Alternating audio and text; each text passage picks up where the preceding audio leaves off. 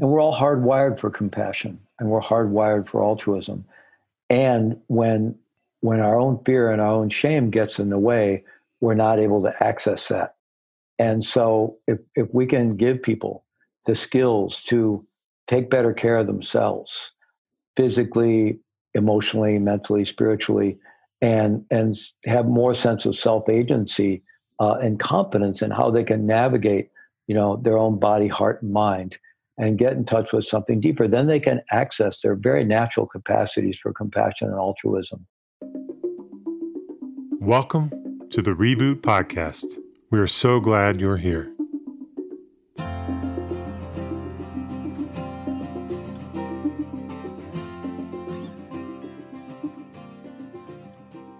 I could just see it in his face.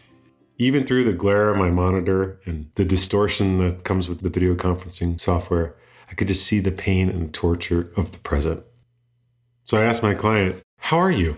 And I watched his eyes dart from side to side, almost like they were trying to run from the question or to avoid the true answer to it. He took a breath and he responded, mm, I'm okay. It's been a rough few weeks and I've been feeling a lot of stress and emotion for the first time in a while. But you know what? It's okay. We're in a good spot and we'll push through and we can just figure it out. Hold on, I interrupted him. Do you see what you just did there? It was like the truth was starting to come out and you quickly pushed it back down. Like it was too hot to touch, too risky to even name how you are in the moment. As if it's so important for someone, whether it be you or your team or for anyone, to just see that there is a positive way forward and not to look at what's here. He took a breath I asked him again, How are you? I'm scared. His words landed with a thud that only comes with the truth. I'm really scared this isn't going to work, and I've wasted years of my life. I see this all the time with clients. I see it all the time with myself. When I'm stressed or in a hard moment, I'm constantly searching for, yearning for the path out.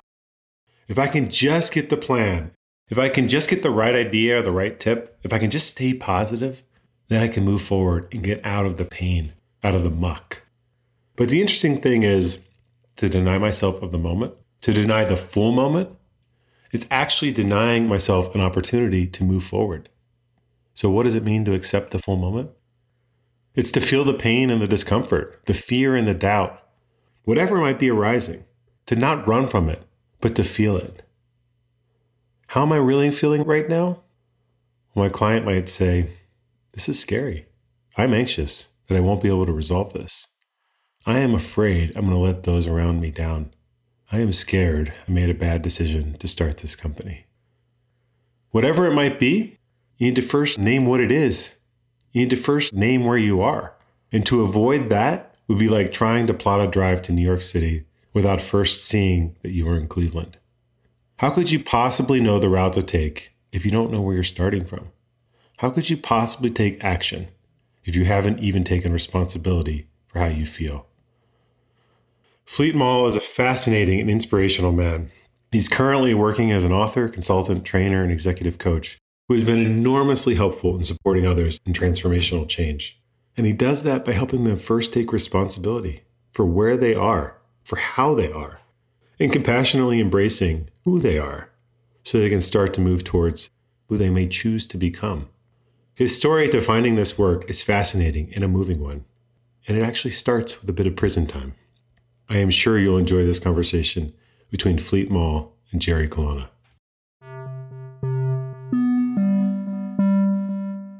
Being the founder or CEO of a startup is hard. It can be lonely with long hours and constant demands with a to do list that may feel like it's never ending and really unforgiving. And there's no manual to help you clear a path through. If you're looking for an opportunity to change how you experience leadership, join Team Reboot at our CEO Founder Bootcamp this March in Boulder, Colorado.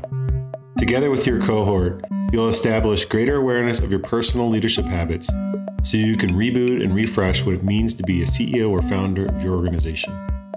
You'll create a customized strategy for being the leader you want to be, all while building a network of peers that you can rely on. To learn more about the 2020 CEO Founder Bootcamp and to submit your application, head to reboot.io slash bootcamps. Good morning, Fleet. It's a delight to see you. Good to see you. Um, welcome to the show. And um, before we get started, could you take a moment and just introduce yourself to our audience? Okay. Let's see what I should say. Okay. Well, my name is Fleet Maull, and uh, I live in Hatfield, Massachusetts, in the Pioneer Valley of Western Massachusetts with my partner, Sophie. I recently brought out a book, Radical Responsibility, which I think we're going to talk today. Uh, the uh, subtitle is uh, How to Move Beyond Blame, Fearlessly Live Your Highest Purpose, and Become an Unstoppable Force for Good. Quite a mouthful. mm. And um, that radical responsibility um, model and and uh, it really runs through all the work that I do. Um, I spent. Oh, oh! Uh, before we go into that, I'm going to interrupt you. Yeah. You're much more than what you just shared.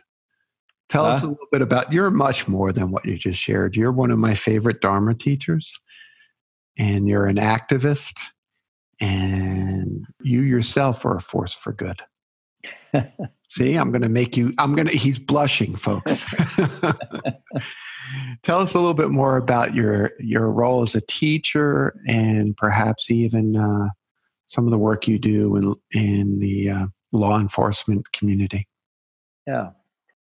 Well, you know, a lot of uh, what I do today is grounded in the fact that I spent 14 years in a federal prison on drug charges uh, for for drug trafficking. Something I got involved in as a as I, I got as a young man, you know, full of shame and a, a you know big hole in my gut, and and t- classic angry young man graduating from high school in 1968. Um, I just went headlong into the counterculture and and uh, ended up living outside the country as an alienated expat and fell into small time drug trafficking to kind of live outside the system and justified that with all kinds of us versus them thinking and justifications and uh, continued, I was always a spiritual seeker and continued that before I could untangle it all. I ended up uh, earning my way into a federally funded sabbatical for 14 years. And, uh, and then really had to face the really harmful things I've been involved in. And I had this kind of mixed life. You know, I'd always been involved in, in uh, you know, in trying to do good and trying to evolve spiritually. Uh, and I actually, it worked out that when I went to prison, I had a master's degree in contemplative psychotherapy from Naropa University. I studied with uh, an incredible Tibetan master, Chogyam Trungpa Rinpoche, for 10 years. I had a lot of training, but I hadn't managed to untangle my life yet at that point. And I really had to face, first of all, I had to face what I'd done to my son, who was nine years old, was now going to grow up without a dad. And uh, then as I spent time in 12 step groups dealing with my own substance abuse issues and listening to the story of one man after another, talking about how their lives and their family lives had unraveled around cocaine use, I had to really face the incredibly harmful activity I'd been involved in. And and so, you know, that whole prison system early on was a real dark night of the soul experience, and then eventually became an incredibly transformative path. So, you know, what I do today, both as a Dharma teacher, as an as a as a business consultant, executive coach, and seminar leader, and all the different spheres that I work in, really comes out of that path and that experience of 14 years in prison of just embracing being uh, in a very hellish environment and fortunately having gone in with some skills and uh, some um, transmission and competence of my own innate goodness, uh, which was incredibly powerful there because it's an environment where your basic um, humanity and dignity uh, and any sense of self worth is under assault 24 7 from the environment, from the staff, from your fellow prisoners. I mean, 20 demeaning encounters would be an average day. You know? yeah. So that's what I teach from. There's a phrase I often use, which is when when I'm in dialogue with folks, I, I often feel like we encounter speed bumps. Mm-hmm. And speed bumps is my term for those emotional moments where something really large has just been said mm-hmm. or felt. Yeah. And um, I could be wrong here, but um, the feeling I have is that you've told that story so often in your life that the the height of the speed bump doesn't seem so high to you anymore. Mm-hmm. And I just want to pause and acknowledge and honor everything that you just said. Mm. Um, and what I'm hearing is that, that the brokenhearted experience that you went through and the pain and suffering that you went through informs everything that you do as a man today. Am I getting that right? Absolutely. Yeah, absolutely. Yeah, and you're right. You know, I mean, I, I actually kind of avoid telling that story these days, and and uh, you know, it's a long story and it's a elaborate story, so it's how how much to go into. But but it was, um, you know, just into the depth of fear and pain and vulnerability and heartbreak and shame and just everything you can imagine, and having to somehow rediscover my my dignity uh, and courage and strength to go forward in that world. And uh, it was really, you know, incredible um, advanced training path for me. You know, I wouldn't I wouldn't have chosen it. I wouldn't uh, wish it on anyone, but uh, fortunately, I landed there with the background to take advantage of it and, mm. and really go into it uh, really deeply. Unfortunately, that same experience is mostly debilitating and damaging for most people. Uh, I was very fortunate that I'd already had a lot of preparation.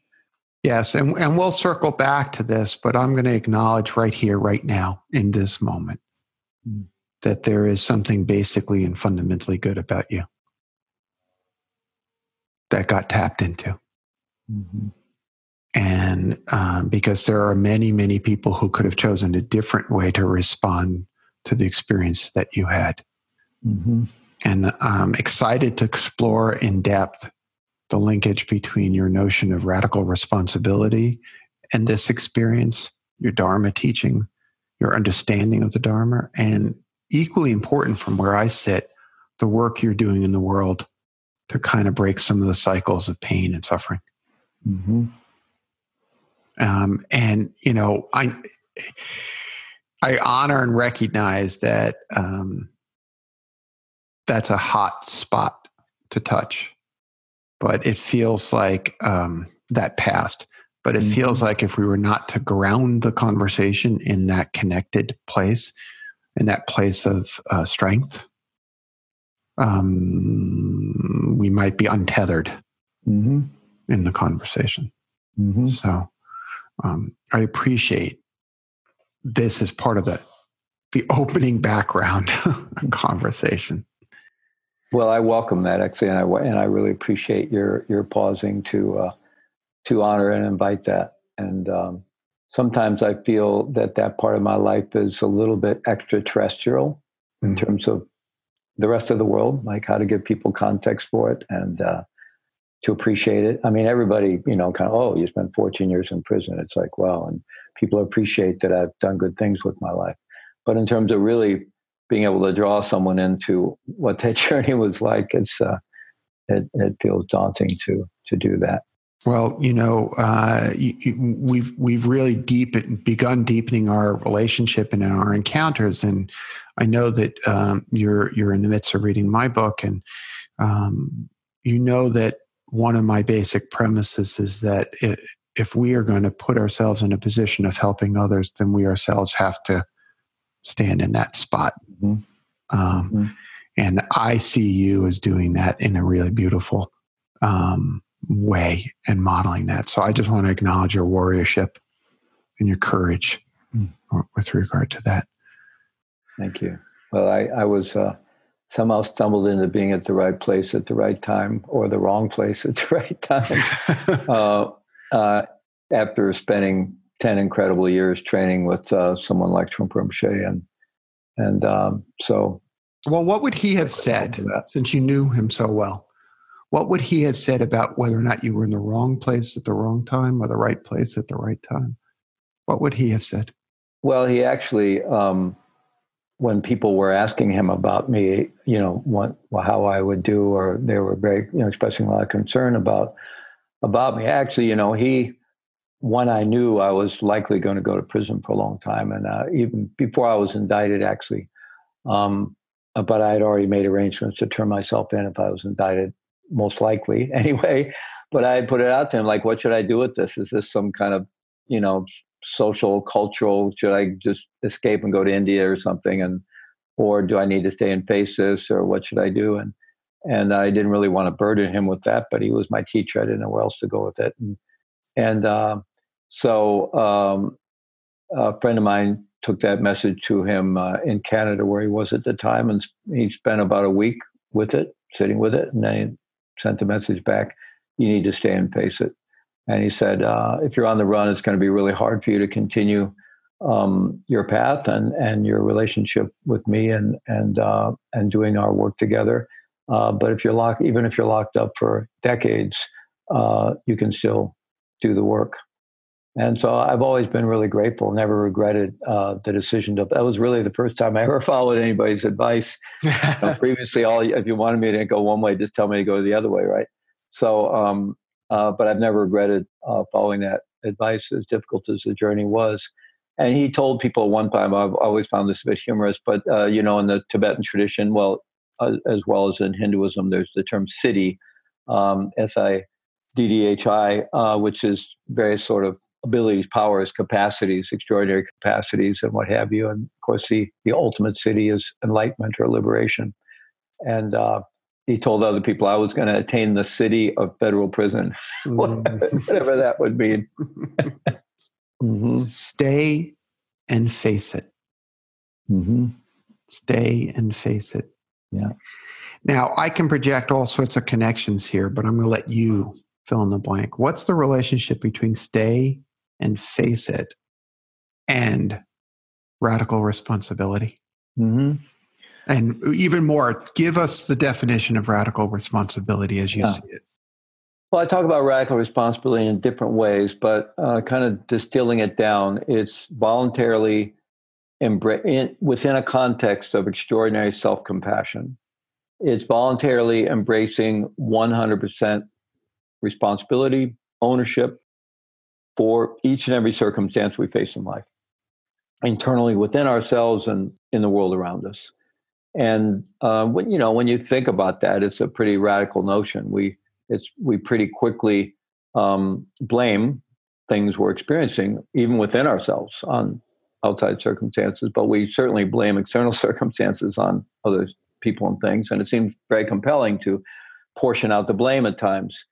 But the idea here is really that um, the only real place we have any influence is with ourselves and any real power. I mean, from a perspective, from a place of radical responsibility, we can be a positive influence in the world. But the place where it starts is really, for me, it's owning our own circumstances. And in prison, I realized very early on, when I got to federal prison, even I was in a county jail for seven months going through trial and sentencing, which was a really hellish experience. Federal prison was almost a relief from that experience. Uh, but I got there and I and I and I realized that you know the culture I was in were traumatized human beings who were had been just were just buried under a mountain of shame and guilt and demonization from their arrest forward.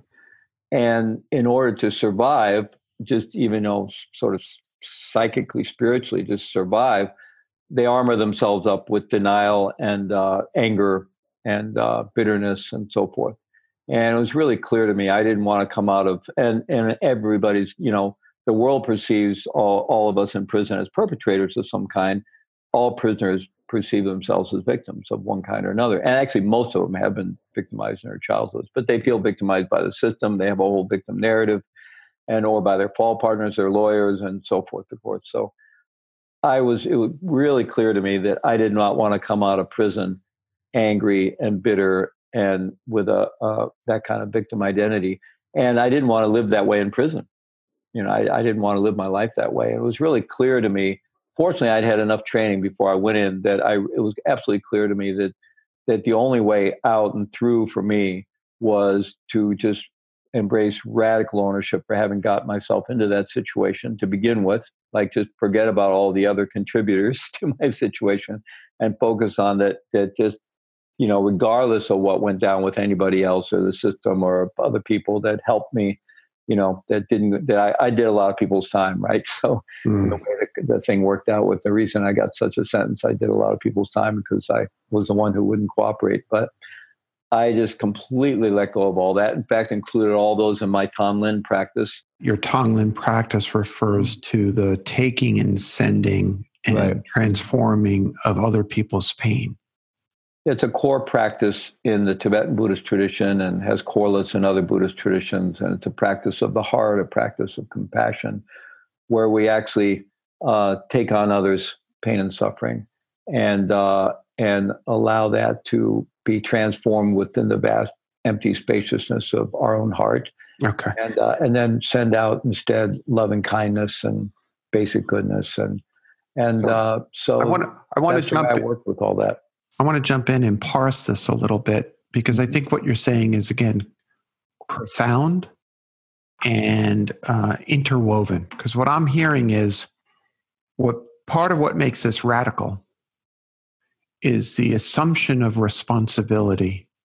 Um, you know, one of my core organizing questions that I will ask people is how have I been complicit in creating the conditions I say I don't want? Mm-hmm.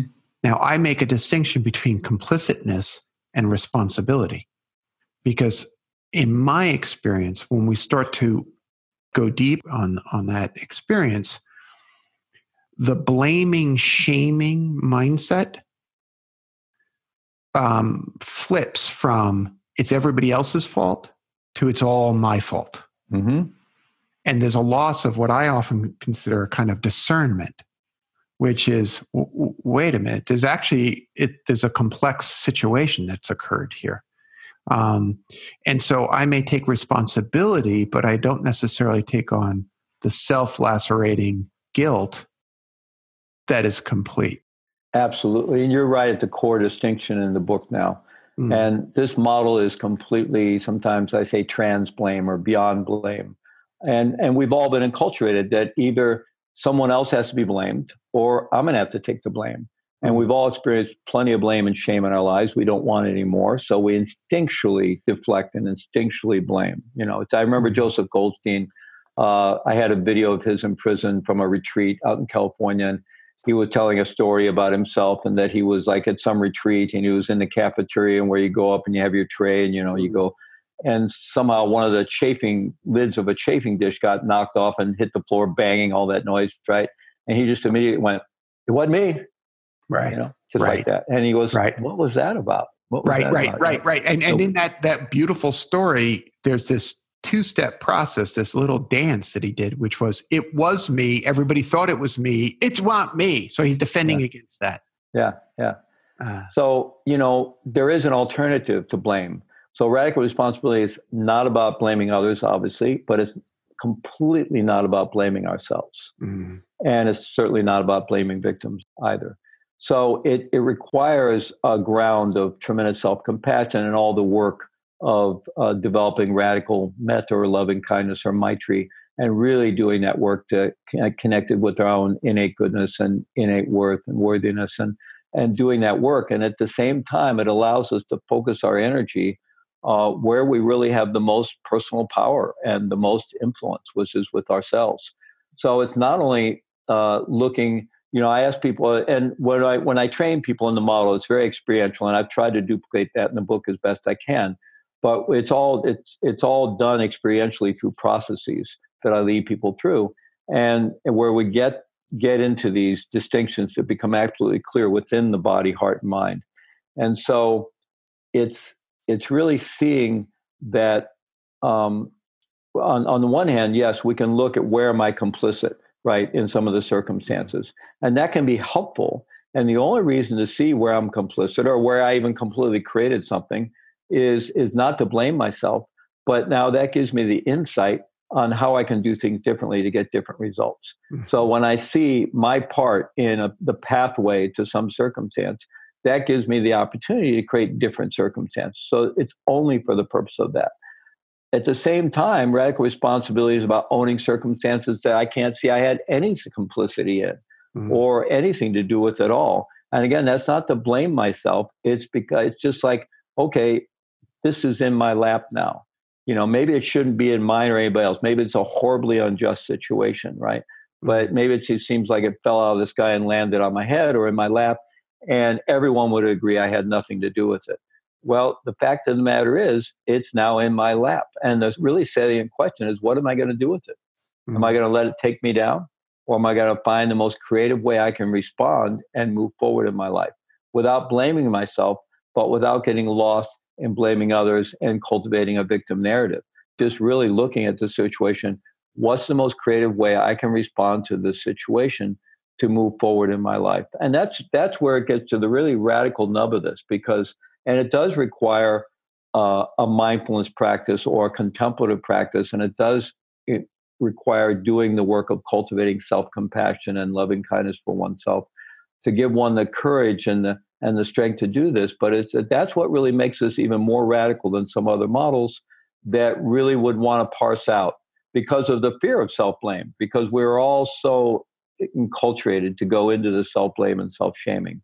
And and in some ways, part of what this is looking at is is just really the efficient use of our available uh, time, energy, courage, insight, you know, physical strength, mental strength, spiritual strength, and focusing it where we can do the most good, which is what can I do? How can I respond to this? Or for a team, how can we respond to this? This reminds me um, in so many ways. I, I, you know, so many of the populations that you're dealing with, in addition to uh, the work you do in in the, the, criminal justice system, the work you do um, with those who are on all sides of that suffering. You know, I know from our other conversation that that you work with, for example, um, not just prisoners in in the prison mindfulness work that you're doing, but also with the the folks who are responsible for keeping them keeping folks safe and and uh, maintaining the container of that uh, criminal justice system. And so you're in the, all these mm-hmm. different places, and you know in a in a in a less uh, prosaic way.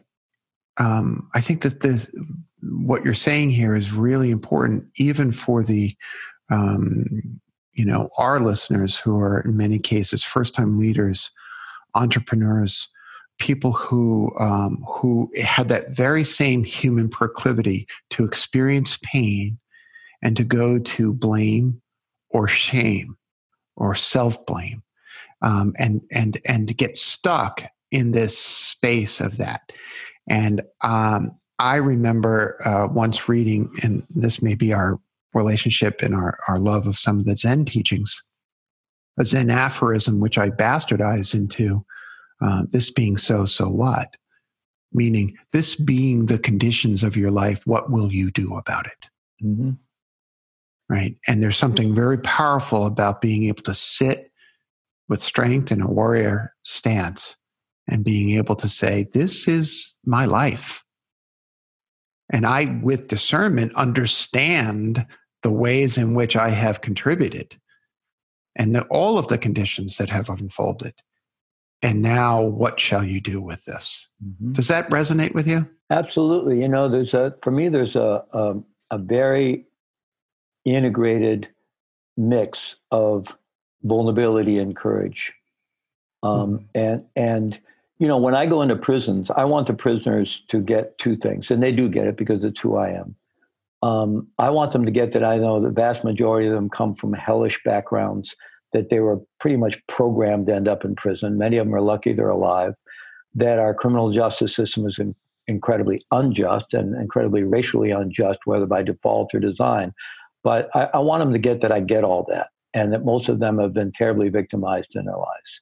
I want them to get all that that I that I that I that it breaks my heart to see people in prison. It breaks my heart to see and know about their lives and where they are and their suffering and where it's led them to.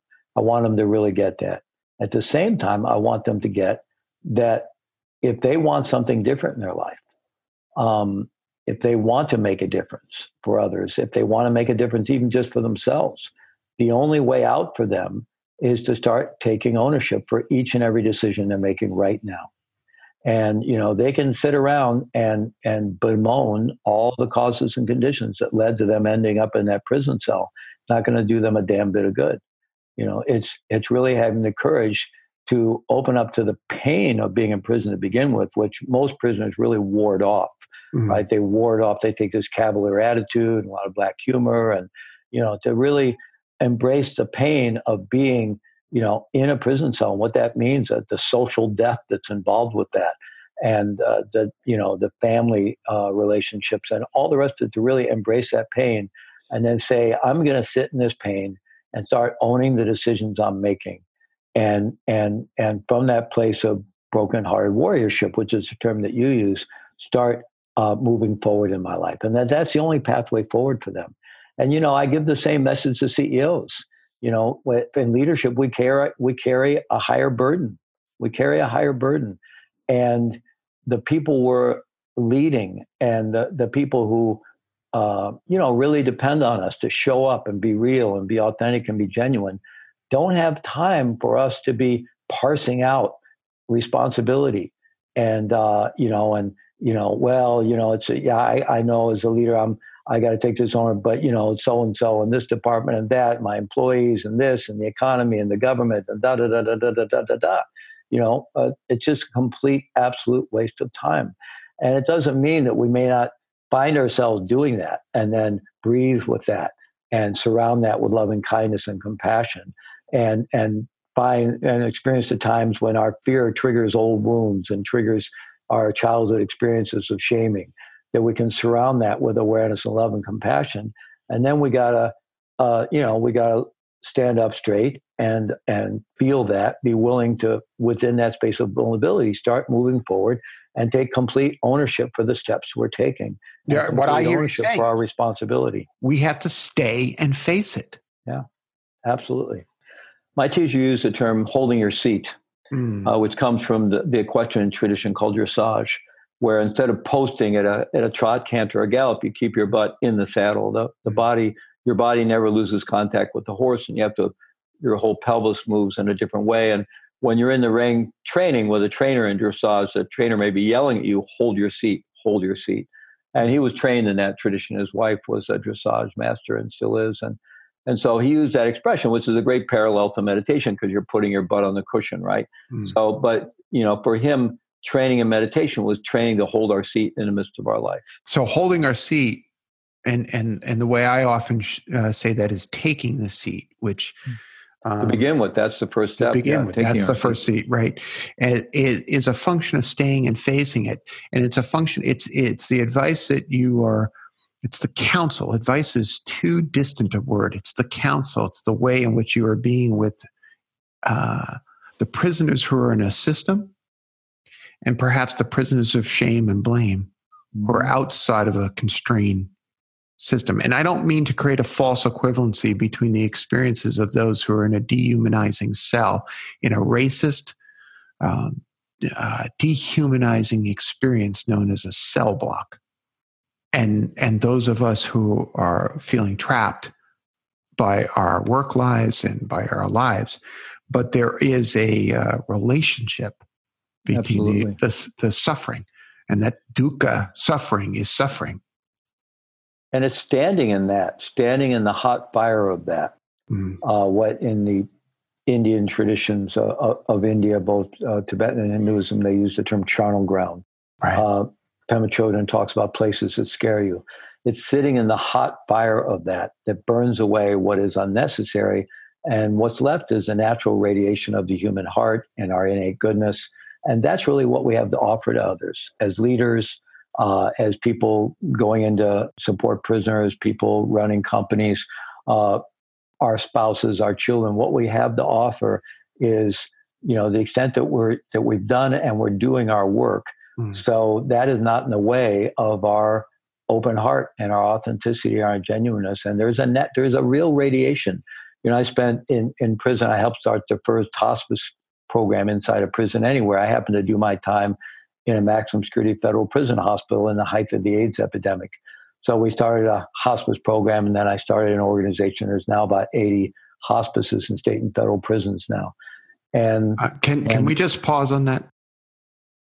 Because again, you just said something really powerful. My dear Dharma brother, you are. Uh, your heart is really powerful. You created the first hospice program in the midst of the AIDS crisis, in the midst of a population that our society is basically thrown away. where you said, Those who are dying still deserve dignity. That is incredible. And, and, Mm. I interrupted you, and I apologize for that. No, no but problem. I needed to honor yeah. what what what you had just said. hmm And for me, what that work was all about was what I had to bring to the bedside of one of my fellow prisoners was who I was being, and to the extent that I was sitting in that fire of my own work, and uh, there is a there is a palpable radiation that uh, a space in which uh, is very can be very healing for others, but at the very least, it's very stabilizing, which they can find their own seat and begin to hold their own seat and do their own work. So I think it's that natural space holding and radiation. I mean, there's lots of skillful things we can do, and in the hospice work, we learn to be skillful and conversationally and skillful in how to care for somebody physically. But the the and and the same thing with leadership. There's all kinds of leadership skills and communication skills, coaching skills, things that we can learn. But for me, the, the ground is who we're being. And that comes out of the work that we do and that we're continually willing to uh, peel back another layer and another layer of that unacknowledged shame and drop into our vulnerability. You know, um, I, one place I learned this in prison was in the 12 step work. I immediately got involved in that kind of recovery work to deal with my own substance abuse issues. And, you know, it was a combination of an Alcoholics Anonymous and a Narcotics Anonymous group. And in the big book of AA, which because of the era in which it was founded, the language is fairly theistic and Christian. I have nothing against those traditions, but it wasn't my tradition. So I was struggling with that language a bit as a Buddhist, and for a while, uh, even the notion of higher power. Um, and then one day I, I had this uh, pretty profound insight that I realized that my higher power was that hole in my gut mm-hmm. that I've been trying to fill up with anything possible my whole life, coming out of the shame I experienced. You know, I grew up in a good middle class family in the Midwest that became uh, somewhat upper middle class, uh, but self made family on both sides of my family. Good people, but alcoholism and uh, the secret life of my mother's uh, periodic alcoholism and rageholism and and uh, the kind of Dr. Jekyll, Mr. Hyde mother that I grew up with went from being this beatific, creative, artistic uh, woman uh, uh, once or twice a week or two or three times a month turned into this scary alcoholic, rageaholic who would come take her anger out on me or whoever was around. And so growing up with the shame of that, right? And and so I lived with a black hole in my gut. I've been trying to fill that up with sex and drugs and experiences and everything you could think of. And I feel I finally realized that hole in my gut was my higher power. That's where I needed to go. That's where I would find my higher power. And that really is what made that 12 step work incredibly transformative for me and synced in with all the meditation practices and inner yogic practices I was doing from the Tibetan tradition. Um, that I was able really to just take my seat in that very dark, scary world of shame and pain and grief and vulnerability and learn to be a yogi there learn to live there. That that's that that's um that there's something there that you can trust and it opens the doorway to a deeper level of being where things become unshakable. I'm reminded of uh, one of my favorite joseph campbell quotes which is the treasure you seek is in the back of the cave mm-hmm. And when I'm hearing you say, you know, you you say your higher power, I often say your superpower, mm-hmm. right? And and what I'm hearing is that, uh, by the good grace of the federal prison system, you had nothing, no choice but to actually go back to the back of the cave and really face these things. And and you did what your teacher told you to do. You stayed and faced it. And and you know i want to thank you for the, for for for for this because i think that what you're giving us is not only an intellectual understanding of what you mean by radical responsibility but an emotional existential and spiritual understanding mm-hmm. grounded in the visceralness of your true experience and i'm going to jump us to something you shared with me before we started recording which was that you were recently on the border mm-hmm between the United States and Mexico and working not just with, well, why don't you tell that story? You were working with whom? Yeah, as I mentioned before, for um, been bringing this work to prisoners for 30 years, but uh, gratefully for the last 10 years, I've had the opportunity to bring it to criminal justice and public safety professionals, correctional officers to begin with, and it's expanded from there. And I was contacted a couple of months ago by the U.S. Border Patrol, um, the El Centro sector in uh, uh, California on the border that covers part of Arizona, part of California. And um, they have a thousand agents there, and uh, you know they're doing a really tough job, and they're being asked to do things that many of us feel are very inhumane under current policies, as we all know. It's been in the news a lot, and um, they, like most uh, law enforcement agencies, they have uh, agents who are have regular positions, uh, but they're also part of a peer support team that support other officers when there's been a, a, critical incident or a traumatic incident or when they're having trouble in their personal. I mean, they try to. There's a really kind of macho culture, and it's very hard to get people even to reach out for help. But that's their job is to support their fellow officers. So they wanted us to come down and, and give them some training around resilience and wellness.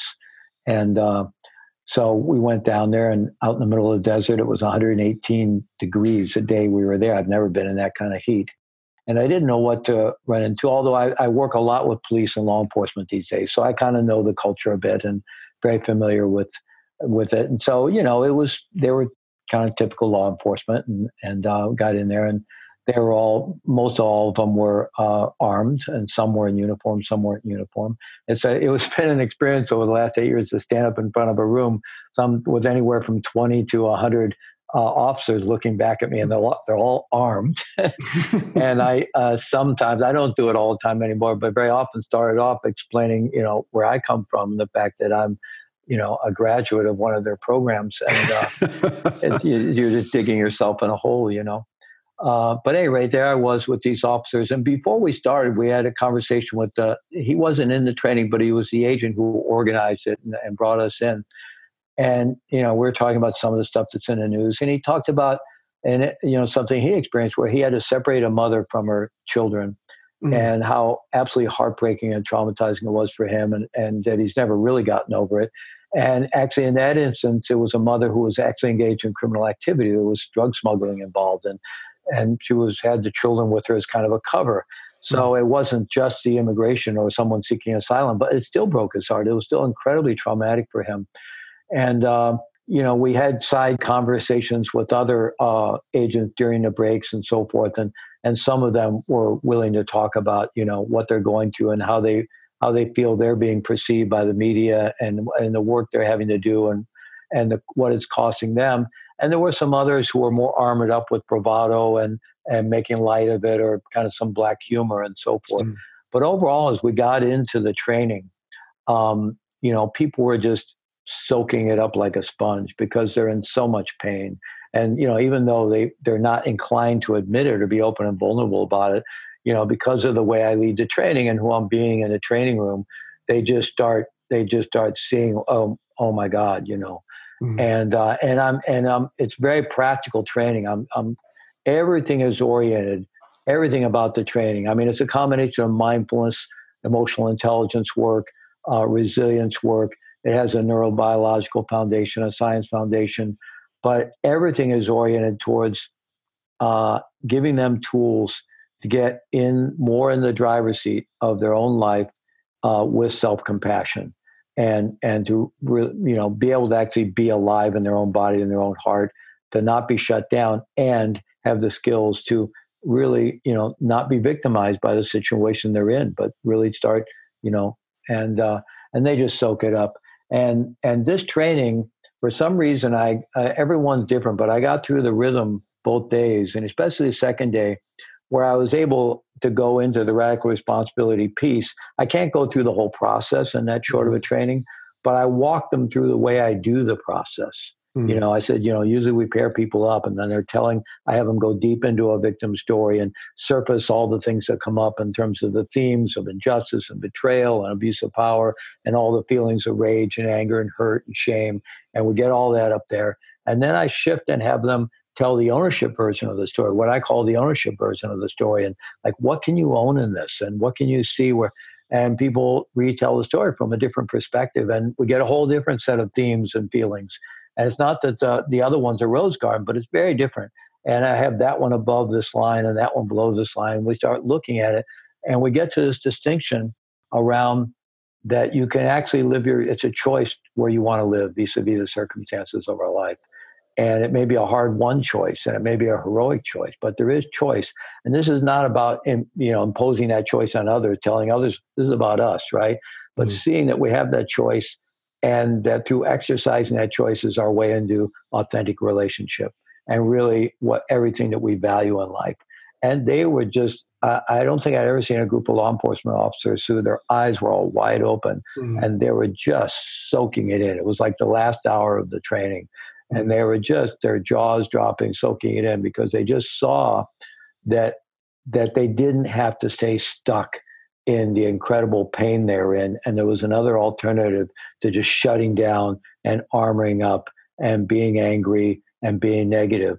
That that they could that there was a way forward to be a human being even in the midst of this really challenging work that they do, and I, um, I, so that was powerful to be with them and to see that the lights, you know, going on it, in their eyes. It, it's powerful to just hear the story, and you know what it what it leads me to wish, and I imagine this is so, that one or more of those officers then is able to approach their work, which is important work, with what the wish we so many of us have for them, which mm-hmm. is that they do so with compassion Absolutely. Yeah. That they then respond to that person who, in their desperation, with or without illegal activity, their desperation, they're, because even those who are smuggling drugs are trying to change the circumstances of their life, mm-hmm. perhaps Absolutely. with poor choices, eh? Mm-hmm. Right? But to approach because they have power. What I see you having done is encourage a level of self empathy self awareness, so that they can then approach their very important discharge of power and responsibility with compassion. Yeah, absolutely. And we're all hardwired for compassion and we're hardwired for altruism. And when when our own fear and our own shame gets in the way, we're not able to access that. And so if, if we can give people the skills to take better care of themselves, physically, emotionally, mentally, spiritually, and and have more sense of self agency uh, and confidence in how they can navigate, you know, their own body, heart, and mind, and get in touch with something deeper. Then they can access their very natural capacities for compassion and altruism. You know, I had a running experiment in prison. I can't remember if I tell this story in the book, but when I was in prison, yeah, I was born in Missouri, the show me state. I'm the natural skeptic and had a great rational skeptic education growing up um, and through high school and college and uh, um, the classic doubting Thomas, right? So even though I've been immersed in the teachings around basic goodness for, you know, for 45 years now and inclined that way even before then, uh, you know, it was still in my mind, you know, maybe not everybody, you know. Mm. And so there were a lot of uh, people among my fellow prisoners and the guards in this prison where I was uh, that made you wonder, hmm. you know. Hmm. And so I had this kind of running experiment, you know, of uh, uh, people who may, maybe they question whether they had any redeeming value or any capacity for goodness at all. And uh, every time I thought I had my man, you know, hmm. uh, it was usually the male guards and sometimes a prisoner. At that point where I almost was convinced that they had no redeeming value or no capacity, they would always reveal their heart to me. It happened every time. Mm-hmm. And I finally gave up the project. But I, some of the most, some, some of those bitter, angry guards that you never got anything but hate and venom from. And it could be incredibly demeaning. You know, suddenly I saw their heart and saw their vulnerability. There was one guard I'll never forget who was just, you know, it, you just never got anything but absolute nastiness and you know, from him. And obviously, a, really angry and really hurt person. But when you're on the other side of that power dynamic, it's hard to have compassion when somebody's coming at you with that level of negativity and, you know, just really demeaning energy. And uh, so, you know, I was pretty used to, you know, keeping my distance uh, and and both both physically and emotionally mm-hmm. around his energy. And one day um, I'm coming by him, and they they move around a lot in the prison. They they move around in their duty assignments a lot. And so he had been in the visiting room one time when I was there on a visit with my son. Mm-hmm. And uh, so I'm walking by the guard station, and he looks up at me and he says, "How's your son?" Oh, now you're going to make me cry. Yeah. Yeah. Yeah. The power of your son to actually connect the two of you. Mm-hmm. Well, Fleet, thank you for that story and thank you for for the conversation this morning and thank you for your book. Um, it's an effort. And, you know, for me, the book is a uh, concise uh, workbook, if you will, for how to be more human. Um, it's not merely about moving beyond blame and shame. It's really about um, kind of a, a stepping through um, the movement towards adulthood. And we joked before, you joked before, that the subtitle of my book, Leadership and the Art of Growing Up, could have been um, yours. I, I would suggest that it's more leadership and the art of being human. Um, uh, is is the subtitle here, and you you do a wonderful job of just breaking things down and making it accessible and understandable. And I can feel the effort. I can feel 30, 40 years of training coming through the book. And so thank you for that. Uh, thank you. Thank you very much, Jerry. It was a delight to have you on the show. Yeah, been a delight to be with you. If you enjoyed this episode, go to reboot.io slash podcast to listen to all five seasons of our podcast conversations. And leave us a review on iTunes. That's the best way for other people to find and enjoy the show just as you have done. And don't forget to join our mailing list at reboot.io slash signup so you never miss an episode. Thank you for listening.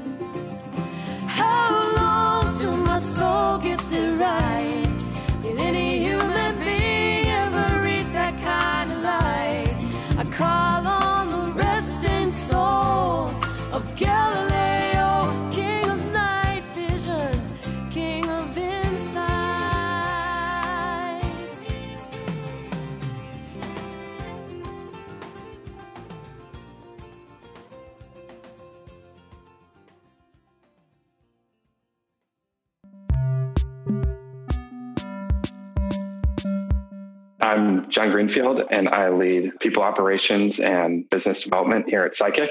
The Circles experience as a whole has been great. I feel like I've met a number of people that I wouldn't have otherwise and have incredible insight to share.